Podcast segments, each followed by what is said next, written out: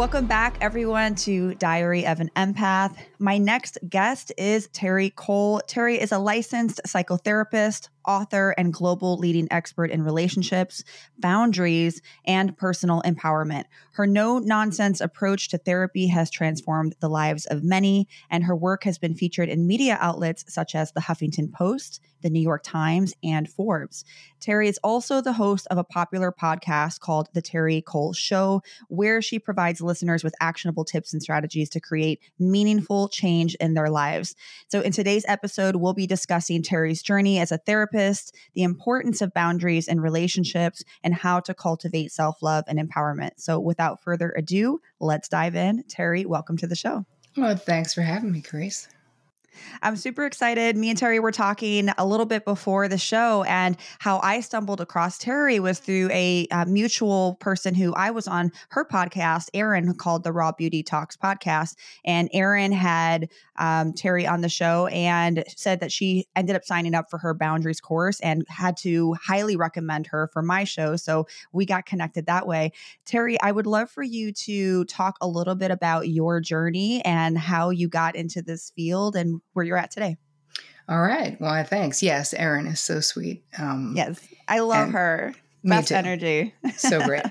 Um, well, I wasn't always a psychotherapist. I was a talent agent for years before I became a psychotherapist for celebrities and models. I was negotiating contracts for like movies and stuff like that. And I was also simultaneously on my own therapeutic journey.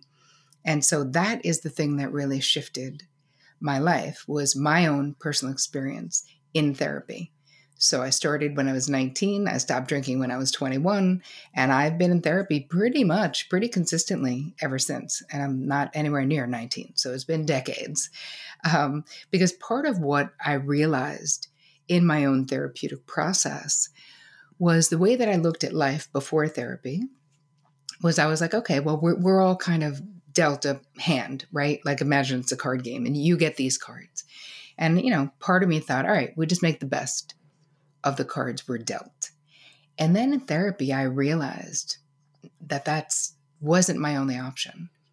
That I could also just decide I didn't like those cards. I didn't like that deck. I didn't like that game. Like I could literally, from the ground up, create a life I loved. And it had nothing to do with what happened previous. That as long as I handled my original injuries and my wounds and my childhood stuff, and I knew I couldn't drink, right? I stopped drinking so young because it was so toxic. And I also started drinking so young. You know, by the time I stopped, I think I started at 11, stopped at 21. Um, I realized that I wouldn't have control over what would happen in my life if I continued drinking. I could just so clearly see. It was like I was sitting on the fence and I saw my life with alcohol on one side. And it was like your basic shit show of like misunderstandings, miscommunication, fighting about stupid shit, like missed opportunities, blah, blah, blah. And then I looked on this side and it was just a blank slate. And I was like, oh, without alcohol, I can actually build a life I love. And that's pretty much exactly what I did. So I was an agent for um, less than 10 years, maybe eight years. And the healthier I got, the less I wanted to be in the entertainment business. Mm-hmm. It was hmm. like I realized probably three years before I left, I was just obsessed with helping my clients. I did not care about Pantene. I did not care about a movie deal. I was like, who am I getting into an eating disorder clinic? Who needs mm. a therapist? Who needs to go to Al Anon? Who needs AA? And that's what I was truly lit up about was helping them because what ended up happening for me is that I realized that none of us are, have to be stuck, you know? It feels like we're stuck, but that there are ways to get yourself unstuck. And I just was like, does everyone know this about therapy? Am I the only person who does not know? That if I really understand what's driving my behavior and my choices, if I don't like my behavior and my choices, I can change that. I can i can actually heal that original injury that is driving me towards unavailable men or whatever whatever the thing is because we all have different wounding that i could stop that behavior. So that's what inspired me to change careers in my early 30s and I have to say, you know, leaving, I was basically running a bicoastal talent, you know, the New York office of a bicoastal talent agency and representing every supermodel you've ever heard of. It was the 90s people. This was a very popular thing that was happening. So, I mean, I, I remember talking to my father and being like, so I'm going to quit my job and go back to school and become a therapist. and he was like, fucking why? he literally was like, his exact words were, sounds weird. yeah. Mid career. He's like, You're just reaching the pinnacle. And I said, You know, Dad, that's okay. Right? It can sound weird to you, but I'm not happy. And that matters to me. And luckily for you, I don't need anything from you. So what I'd like is your support, but I got it. I will take out loans. I'll, I'll do it myself. Like I didn't need him for anything, but I really did want his support, which eventually he, he was like, okay, I mean, if that's what you want to do, you're a grown woman, obviously. Mm-hmm. But that was the shift. And once I went to NYU, got my master's, immediately opened a private practice, and that was 25 years ago. That's so interesting how it almost like you, first of all, you did therapy way younger than what most people do, which is amazing because, like you, I had a very turbulent, I would say early teens into my teenage years. I started drinking very early. I started um, experimenting with different drugs. I started being sexually promiscuous at a young age. And mind you, I did not have a very good crowd around me. Mm-hmm. And so my teens were very turbulent. And similar to you, when I got about 17, 18, I started to realize that I needed to make some changes. Now, I think you probably hit epiphanies a little bit younger than I did, but I ended up going into the Marine Corps and mm-hmm. that helped me get onto that road. And then I had a child. But for me, I started going into a lot of these turbulent, toxic relationships with men who were either highly narcissistic, I would say mm-hmm. probably truly NPD, or just very toxic high highs and low lows. And I found myself having very poor boundaries. And it wasn't until I got into my 30s, I'm 37 now, I would say really in the last four to five years, particularly in the last three years, that I've really cultivated solid boundaries. And that's only because I've became so protective of my peace. I would love to hear from you, even just the basics of why are boundaries important and why do people struggle so much when it comes to boundaries? All right, so let's establish what they are so that we all have like the same working definition. And this is what they are according to me. Um, I want you to look at your boundaries as your own personal rules of engagement, right? It lets people know what's okay with me and what is not okay with me. Your boundaries are made up of your preferences, your limits, your desires, and your deal breakers, like your non negotiables. And it's not enough to just know them, which most people don't even know. You have to know them and be able to transparently communicate them. And I feel like therein lies the rub for so many people knowing what your boundary preferences are and then being able to say them. So let's get into why it's so friggin' hard. Why? Why is it so hard? It's so hard. I wrote an entire book about it. That's how hard it is. Because after being a therapist for so many years, I just kept seeing the same pain over and over and over and over. And I was like, oh my God, no one is teaching anyone about boundaries or codependency or effective communication, and certainly not young. So, what happened for most of us is that we were raised and praised for being self abandoning codependents. This is what we learned to do. The more self sacrificing, the better. So think about childhood. Think about what was the messaging that most of us got. Be a good girl. If you don't have anything nice to say, don't say anything at all. Turn that frown around. Where's my happy girl? Like when you think about what we learned, we learned that our feelings, if they were not positive, are not acceptable.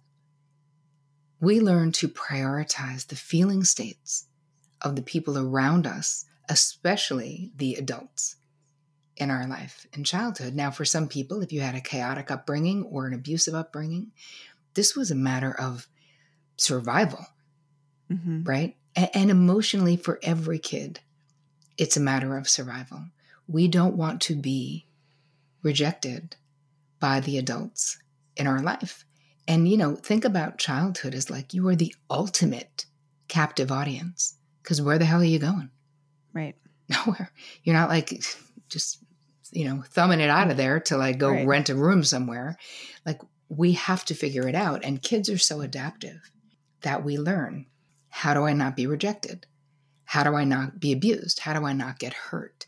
It may not always work, but we're always working to stay in the good graces of the people who have power over us. And every person's situation is different, but whether your situation was an addicted home, an abusive home, a home that had super high expectations of you, so you be- and end up becoming a perfectionist, where no matter what you do, it feels like it's not good enough, there is so much um, desire to avoid being rejected that we learn to self abandon so that we will be accepted, so that we will get positive reinforcement from others. So you leave those, we leave these childhood homes and we go into our life, but we we don't even know that we've been trained this way. We don't even understand what's happening. I mean, until you consciously, like you're saying you did, like I did, we seek to understand why we are the way we are. So all of us were raised, like you and I, everybody listening, you have a downloaded, what I call your downloaded um, boundary blueprint. And this is in your unconscious mind. It's the paradigms that we were taught. We believe, like, this is how relationships are. This is how the world is. This is how I need to behave to be loved, to be safe, to be accepted, to be worthy. And so, until you can bring this unconscious material from the basement, as I like to call it, which is your unconscious mind, to the main part of the house, which is your conscious mind, we don't even know what we're dealing with. We don't even understand our own behavior. We're like, how am I in another relationship with another narcissist, manipulator, unavailable person? How? How am I here again? So, where we we can look at our life, right? Our life. What are your pain points? That tells us where to look for the original injuries. So if you guys, anybody listening, if you're like, I don't even know about boundaries, I don't, I have no idea. Like I'm so overwhelmed by this conversation, I can't even see straight. Let's do something that's super easy. Okay. I want right now, we're all going to take a quick um, resentment inventory. You're just going to think about how you feel. Who are you holding resentment for right now? And I guarantee you, it would take you exactly two minutes, not even, to write down, oh, I feel resentment for my sister because she feels entitled to ask me to watch her kids all the time. I feel resentment for my partner because they spent all this money without consulting me, or they don't talk to me about it, or they don't spend time with me, or whatever.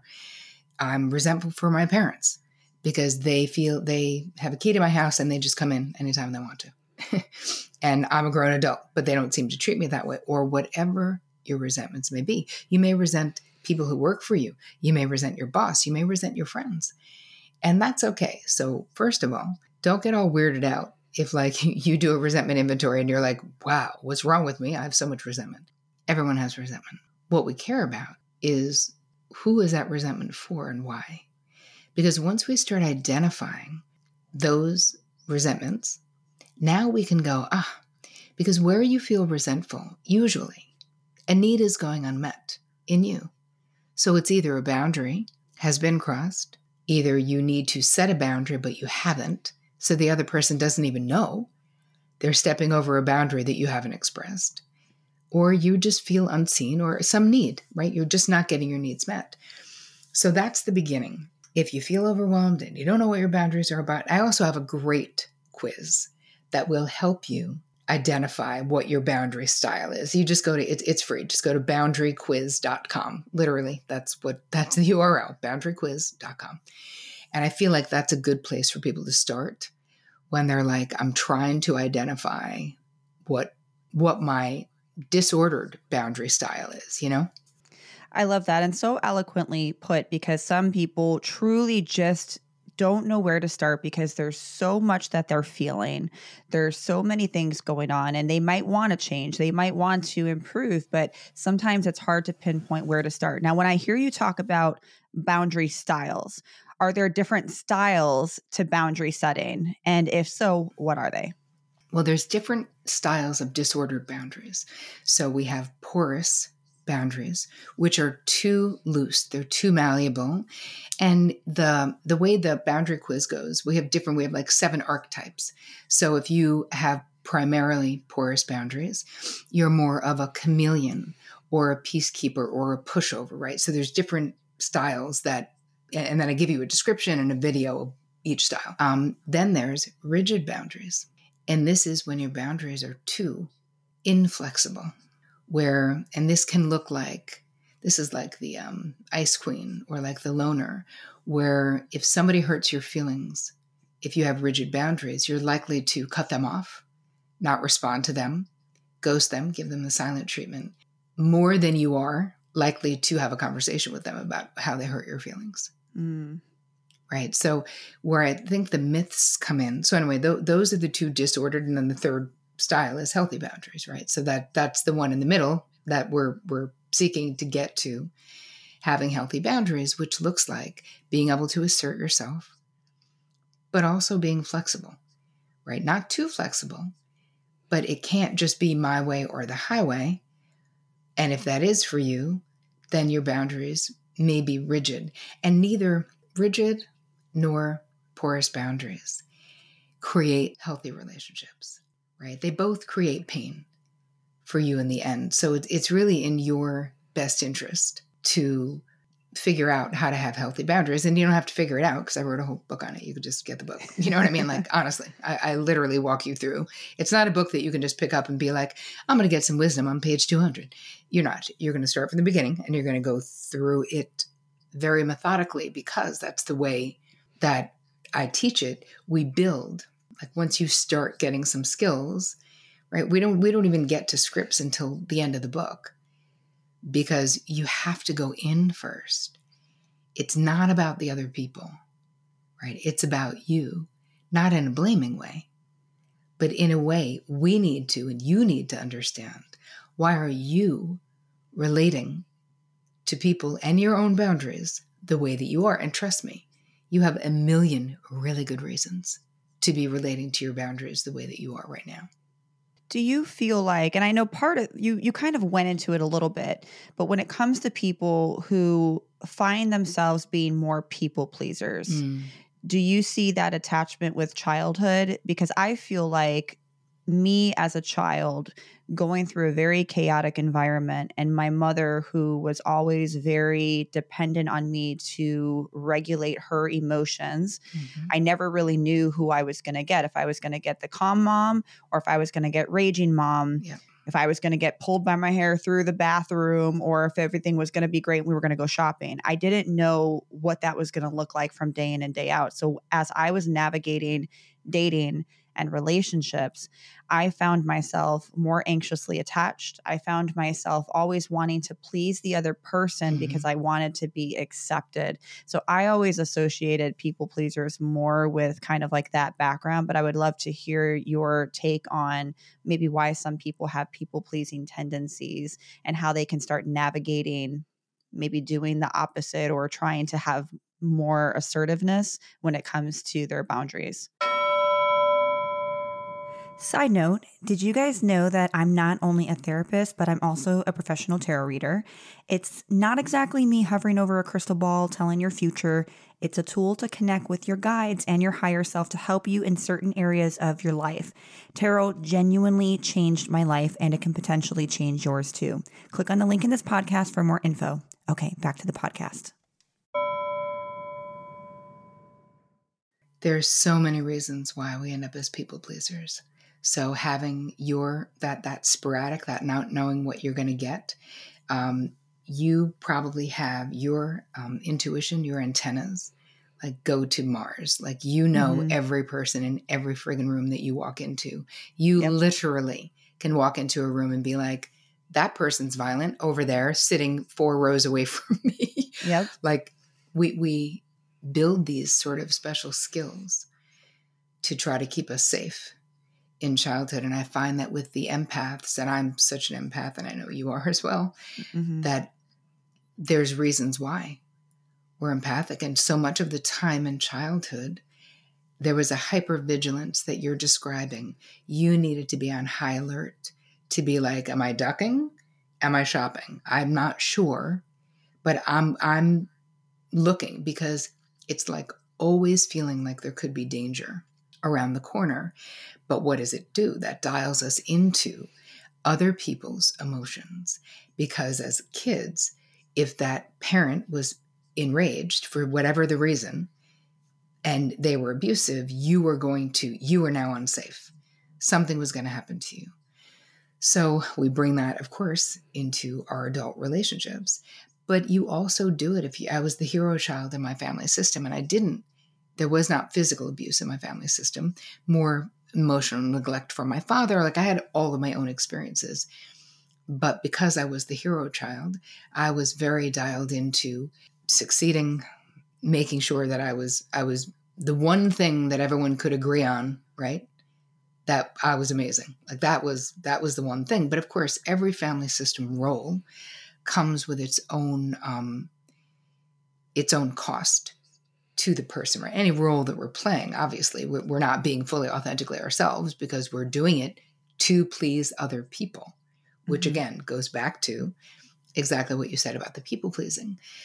So part of it is, I think one thing that people can do if if you identify as a people pleaser, as someone where it's difficult for you to say no or to say something if someone says something rude to you or tells an off-color joke, like where you kind of just go along even though you you are offended but you don't say anything, that you have to think about how much of the time do you just automatically comply?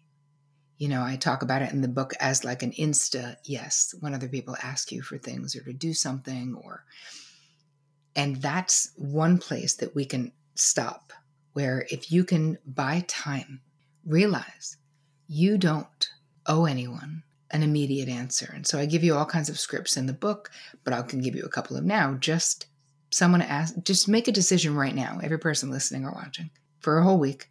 There is no saying yes to anything immediately. Give yourself a chance to think. And the way that you can um, put yourself in a good position is if someone says, Hey, we're having a party next Saturday and we want you to come, you can say, Hey, thanks for thinking of me. We can always start with something positive, right? Um, I need to check with my partner, look at my calendar, let you know, and I'll let you know by Thursday or whatever it is. So we can always start by, it doesn't have to be a hard no, right? We don't have to start with the hard no we can move into saying maybe, even if you know it's a no. Because what ends up happening if you're a people pleaser is a lot of times we say yes to things. Oh, and then we just conveniently get a migraine the morning of, Mhm. where we're just like, I cannot fucking deal. Like, I can't. Yep. I'm not going. No, I can't. That's me. Can't do it. Not going. Don't care. Like, but what I'm saying is that that is, there's the child in us that feels like we don't have a right to say no. And yet, what I, right now, I want to speak to the adult in every person saying, Of course, you have a right to say no. And you don't even need a good reason. My clients will feel like they need to write an effing dissertation on why they're saying no. How about you just don't effing want to? Mhm. And you may or may not want to say that to your friend about her dinner party, but that's a valid reason for not doing shit. It really is. And you need to acknowledge that within yourself. It's okay to say no. It is okay and really a must if you want to be healthy to prioritize how you feel, what you think, and what you want over all other people barring minor children right? We're not we're not talking about kids right? Once you have kids you've until they're 18 you you've you've made you have a pact to Right. prioritize what they need you know? It doesn't mean they you, you let a seven year old boss you around. It does mean though that if they need to be picked up from ballet, that you're going to pick them up, even though you feel like going to have a drink with your friend. You know what I right. mean?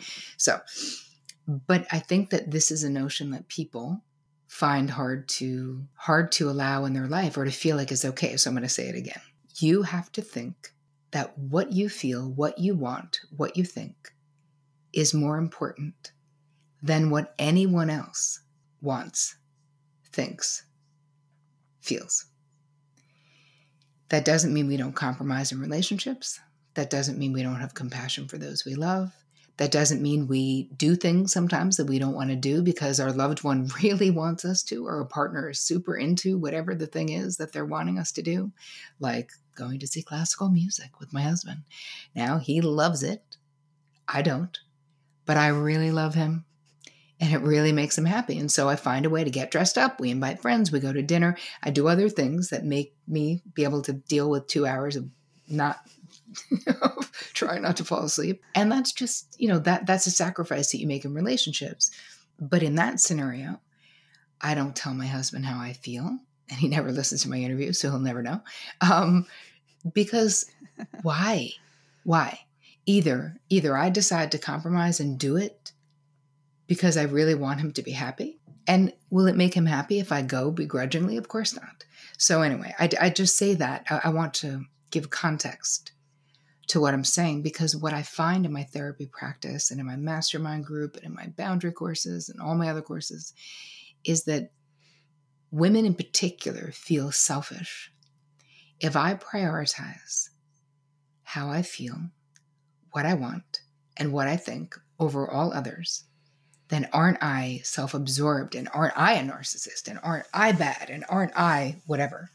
And the answer is no you're not because you can still make choices to compromise, but you have to know what you think, feel, and want. And so much of the time, we've been raised to react to others rather than having the action come from us, right? You don't want to be a bit player in your life. You're the star, you're the writer, you're the director. This is your one and only amazing life this time around, even if you believe in reincarnation, right? We're live right now. Like there's not a million tomorrows to do this. There is a finite amount of time that you have on this planet. You got to live your life your way. Because in the end, what I've seen in my therapy practice, I've seen women coming into my practice in their sixth, seventh decade of life being like, I've done it all, checked all the boxes, money in the bank. Kids all went to Ivy League schools. Um, I'm on all these boards. I go to Soul Cycle three times a week. I still kind of like my spouse. Like we travel. Why do I feel so empty? And I'm like, because nobody friggin' knows you. Because mm. you built a life built on checking boxes that other people deemed the important boxes to check. You just wanted to go along to get along The kids going to the right schools, money in the bank. What about you? What about your authentic self? Because here's the, the most tragic part of those stories is that if we never let anyone authentically know us, because we're saying yes when we want to say no, because we're avoiding conflict and sucking it up and taking one for the team over and over again, how can anyone authentically love us? So true. And I really resonated when you talked about the selfishness because when I started to have really solid boundaries with people around me, two things happened. I lost a lot of people in my life. Mm-hmm. I I was met with people who did not know how to communicate, did not like conflict and would go ghost, which was very hurtful. Mm-hmm. And I also felt a lot of guilt and shame that came along with having boundaries with people in my life because I was so used to being that person who was always trying to please others, being that person that didn't want the conflict, being that person that wanted people to love me or like me, whether it was romantic or friendships. So how can somebody try to start navigating that guilt and shame that comes up? So when they are starting to have boundaries, they're feeling the guilt, they're feeling the shame. How do where do they start? How do they deal with those feelings? Well, part of it is I would say question the guilt, question the shame. Like if your best friend was doing what you're doing, would you think that she should be guilty or filled with shame? Or would you be like, go you, mm-hmm. right on? So part of it is I think that it's it's prudent to question it, to look at it and go, why am I feeling this way? Are these my feelings? Or are these habituated feelings? Right? It's like a it's like a neural pathway. It's very well worn, especially if you grew up in a family system that guilted and shamed you. Yes. But you know what my mother would tell you about guilt? It is, I mean, um, persistent guilt, right? I don't mean guilt. Listen, guilt if you do something wrong can be a very reparative emotion. I, I was mean to my husband. Guilt makes me go, I should apologize or I, sh- I should acknowledge that I acted like a jerk. I'm going to do that, right? So it isn't that guilt is bad, but perpetual guilt, an overabundance of guilt is what you're talking about and what we're talking about right now. And my mother, Janie Cole, would tell you that is a wasted emotion that it doesn't do anything for you, but it keeps you small and it keeps your life small. It keeps you sort of on the safe side because we don't want people to see us. And when you think about shame, what does Brene Brown say about shame? Shame can only thrive in secrecy, right? This these that is the condition that shame thrives in. So talk, share, get a therapist, talk to a non-judgmental friend.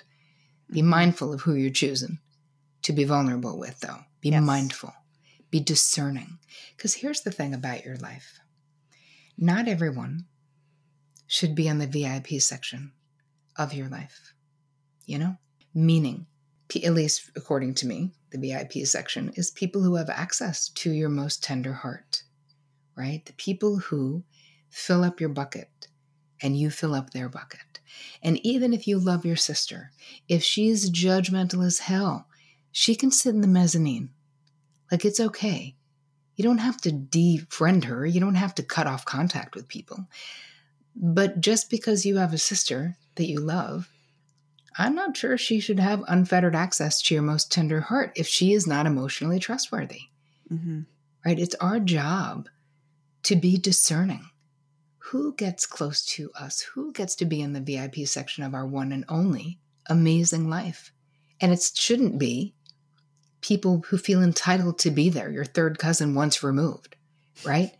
Like whoever, even friends. Like there's so many times in my young life, dude. I start my book talking about the fact that I was a bridesmaid eight times in my 20s.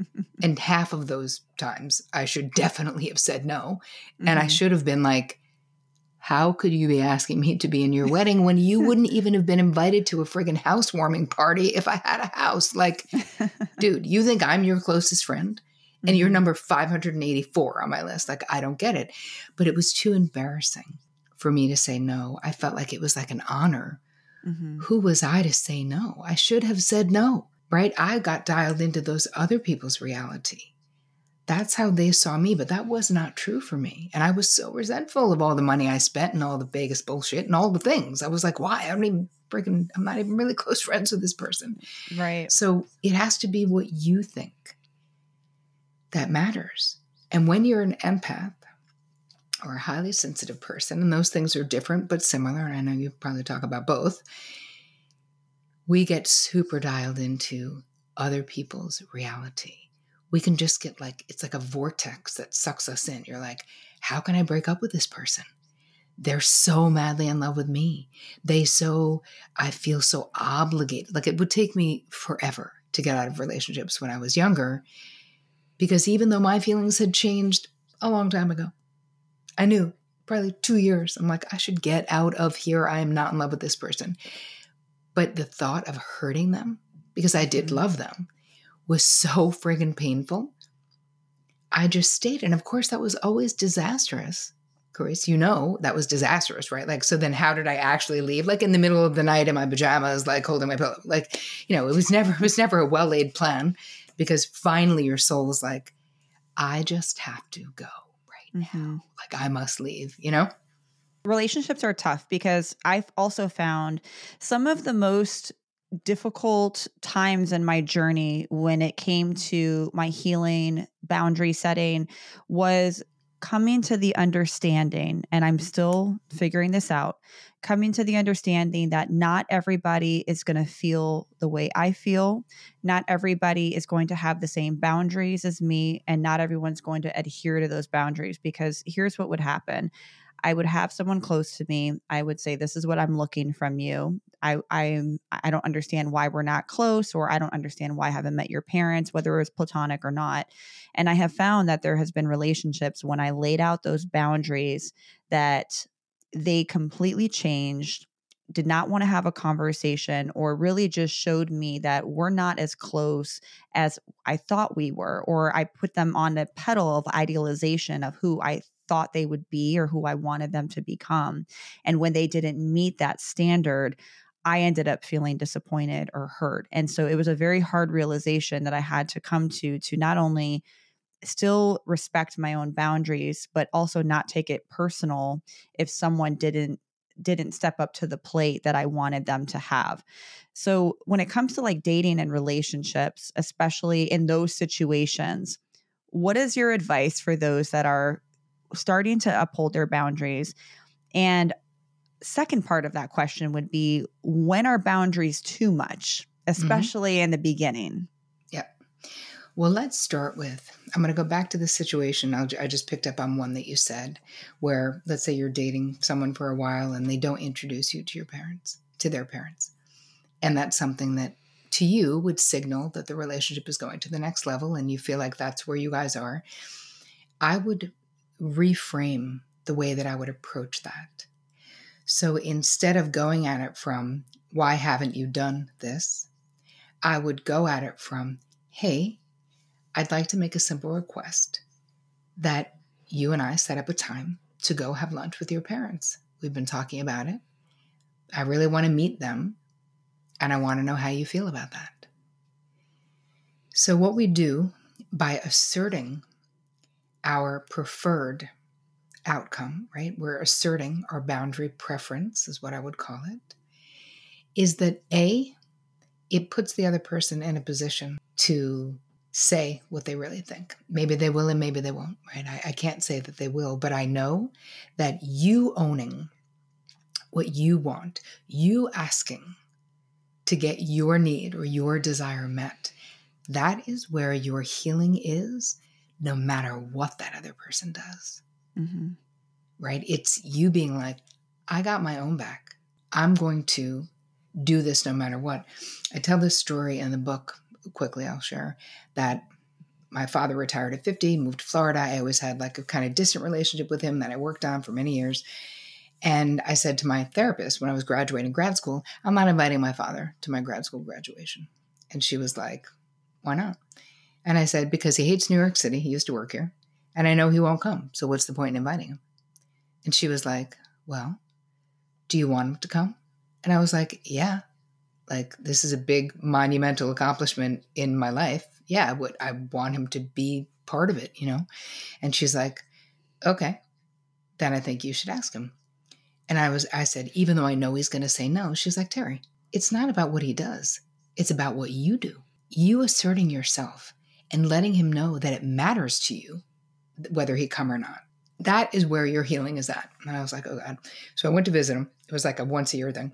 And she's like, you have to ask, invite him to your graduation before you leave, visiting him in Florida. I was like, oh my God. So of course, it's like he's literally taking me back to the airport. I still haven't done it. I was only there for four days, but still, every day I'm like, today's the day, but I didn't do it because I was terrified. So he actually is driving me and I, I just had to do it. I was like, I can't go back and tell Bev I didn't do it. I was like sweating from head to toe. It was just a nightmare. My face is beat red. And I was like, uh, dad. And he was like, yeah, dear. And I was like, I have an extra ticket to NYU graduation at the end of May if you want to come. And he was like, oh, I really can't. That's what he says. And I was like, that's all right, dad. Don't, don't even worry about it. It's okay. And he's like, here comes the guilt is what he said, which I thought was really funny. I was thinking, are you kidding? I haven't guilted you a day in my life. Mm-hmm. But I said, I said, you know, dad, not no guilt, no guilt. I understand it's a lot and I understand. But here's the thing you're my only father. And I just want you to know that you matter to me. Mom will be there, Kath will be there, all my, my people will be there, but none of them can replace you. because you're my only dad. And he was like, okay. And that changed our relationship. And when I was leaving, like he hugged me way longer than usual because he was a guy who had the emotional IQ of like a sneaker. Like there's no way he, he can't. He was like, I mm-hmm. do not know how to do this. And that was actually the last time I saw him, and he died six months later. Oh wow! And I was so happy that I did it. And we, our relationship in those six months, though, really changed. He started just sending me cards out of nowhere, being like, "Love, Dad." It was like Happy Spring. I'm like, what?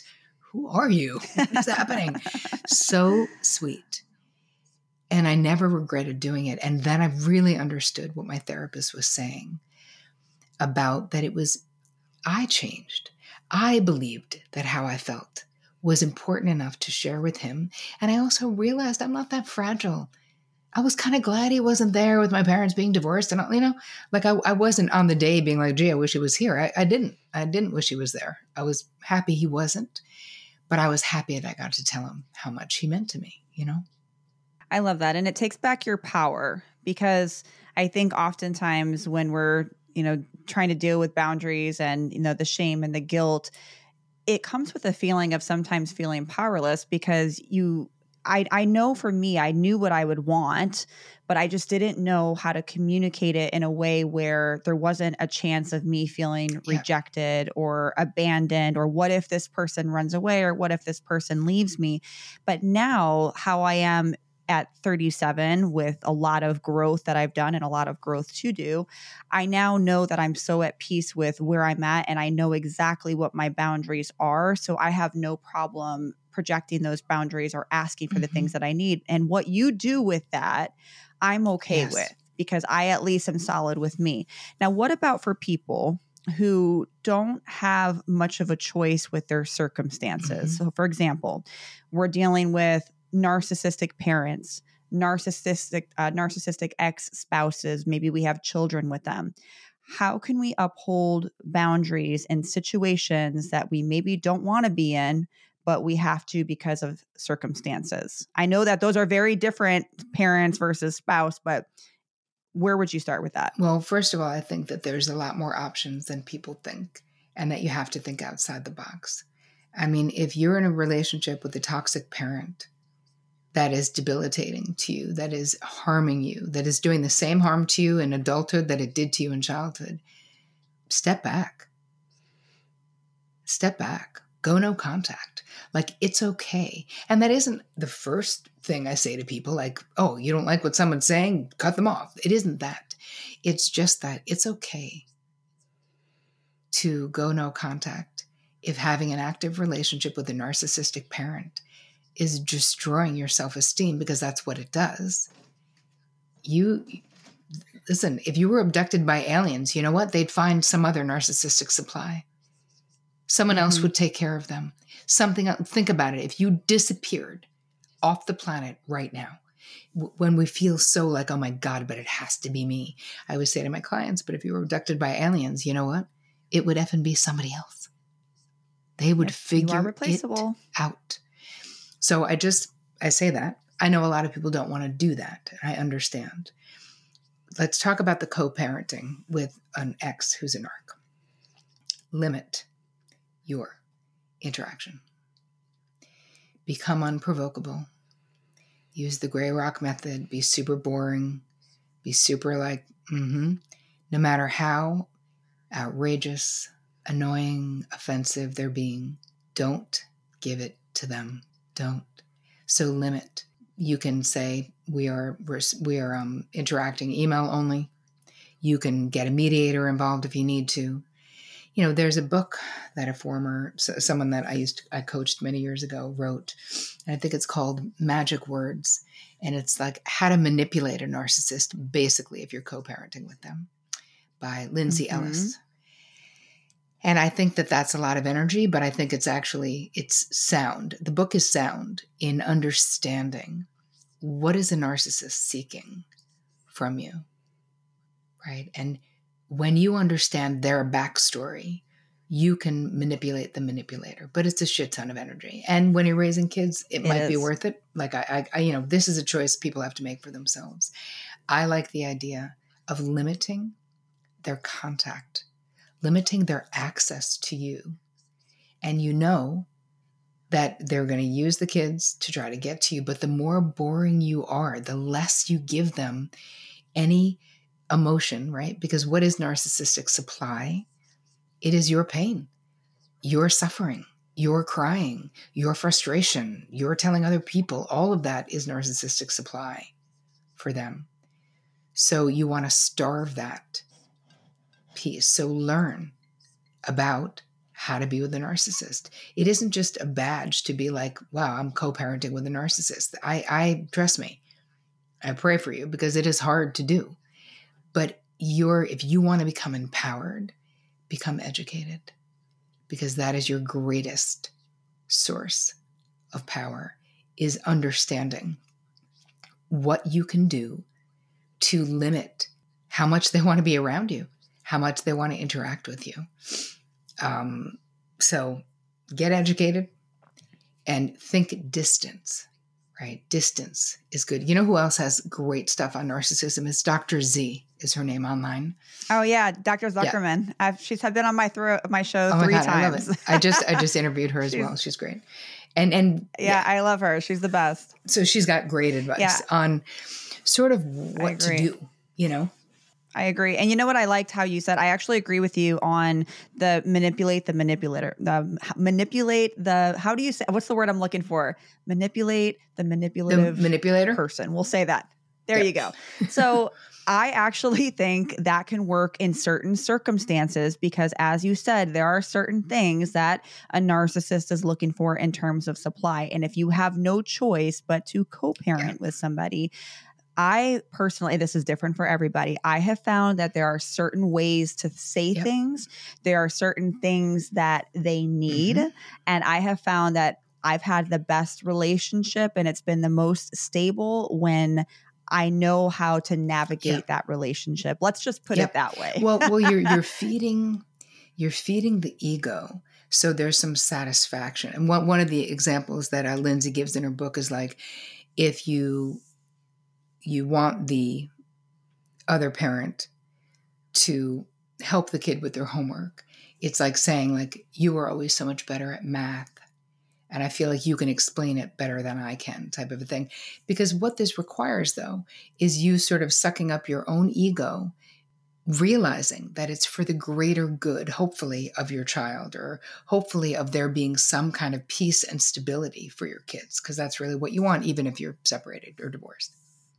I agree. And I think that that's valid in even really highly toxic situations because you know we've talked about this before on my show that it's the nar- the word the term narcissist is very very out there right now and there are a lot of people who do have true NPD but there are some people that just have really high narcissistic qualities and the truth is we'll never really know because most narcissists don't go to therapy yeah. unless they're made to go to therapy and they typically don't stay yeah. so they're they're usually dodging out as soon as they can um, so I love how you explain it and you know just your nuggets of wisdom are absolutely phenomenal for you what advice would you give for anyone anyone who's listening to this episode and they're like, okay, I want to start healing.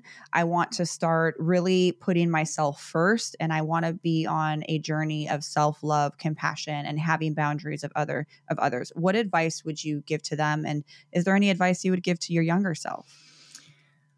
Well, for those listening, I would say you can do it. I mean, just start with the fact that I'm absolutely positive it's possible, no matter where you are starting this journey, for you to become fluent in the language of boundaries. I have no doubt. I've helped zillions of people at this point in my life, so I know you can do it. I think it's most practical to start with the resentment inventory and and really sort of doing an inventory of the relationships in your life. Yes, who you're feeling resentment about, but also who's draining your energy. When you leave an interaction with someone, do you feel energized or do you feel exhausted? When your phone rings and it's that really needy person, how do you feel? Like this is, again, this also reveals where you need boundaries. And I like to make an energetic hit list where the people who are the energy vampires in our life, that we just make a little list and we just decide that we're going to energetically separate from them some And you'd be surprised at how that can shift an interaction before you say anything, is acknowledging within yourself what relationships are taking, taking, taking from me, and what relationships really nurture me and feed me so that you can spend more time on the healthy relationships and spend less time. You know, and give yourself permission to change your mind, even if you're married, even if you've been friends with someone for 30 years. If that person is toxic, if that person, if you're miserable around that person, you don't have to have them in your life. You really don't. And I think that we get so dialed into our loyalty, and a lot of times, at least in my youth, I had mm-hmm. misplaced loyalty loyalty to the wrong people, making all of these wrong assumptions that people were like me when they were not like me. So give yourself permission to change what you're doing and who the players are in your life and know that it's possible. So that's what I would say to people listening. And advice to my younger self oh, fucking relax. It's all, it's all going to work out. Just relax. Like part part of what I really would say to my younger self is I want you to love the whole journey, the light and the dark. It's not just your peak happy moments that make your life, your peak painful moments make your life too.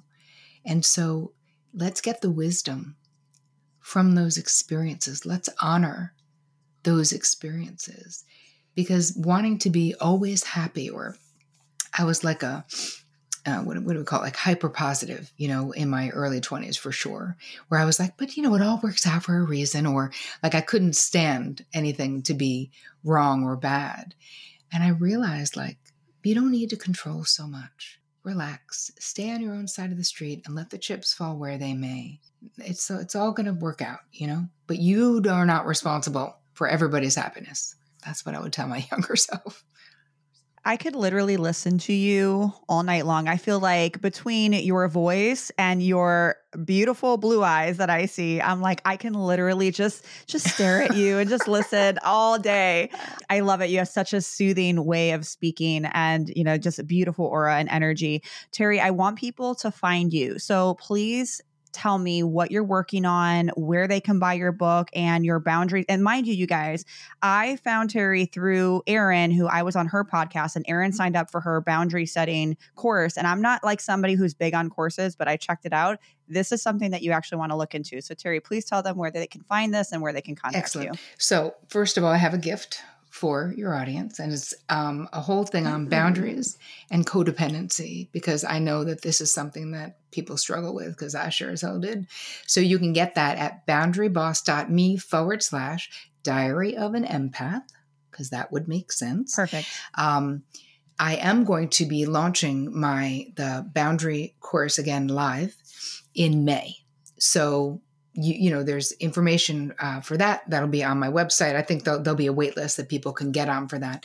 But i don't always do it live. So i'm doing it um, with the it simultaneously the paperback of boundary boss is coming out. And so we're going to be launching the course itself at the same time. People can find me at terricole.com. i hang out on instagram most of the time which i'm just at terri cole which is t-e-r-r-i-c-o-l-e um, what else? You can get the book and all of the bonuses still. You know, people are like, why are you still giving away the bonuses? I'm like, because I want to, because right. I want people to have them. I made them for them. Anyway, you can get that at boundarybossbook.com. Perfect. And I will link everything that you mentioned to make it easy for you guys. So if you are listening, all you, and if you're watching on YouTube, you just need to go in the show notes, which is below. Mm-hmm. Click on the click on the links that is uh, interesting for you, and you can find Terri there. Terri, thank you so much for this conversation, for these nuggets of wisdom. We need more people like you. You are a light. So thank you for coming on the show. Thanks for having me, Grace. I appreciate it.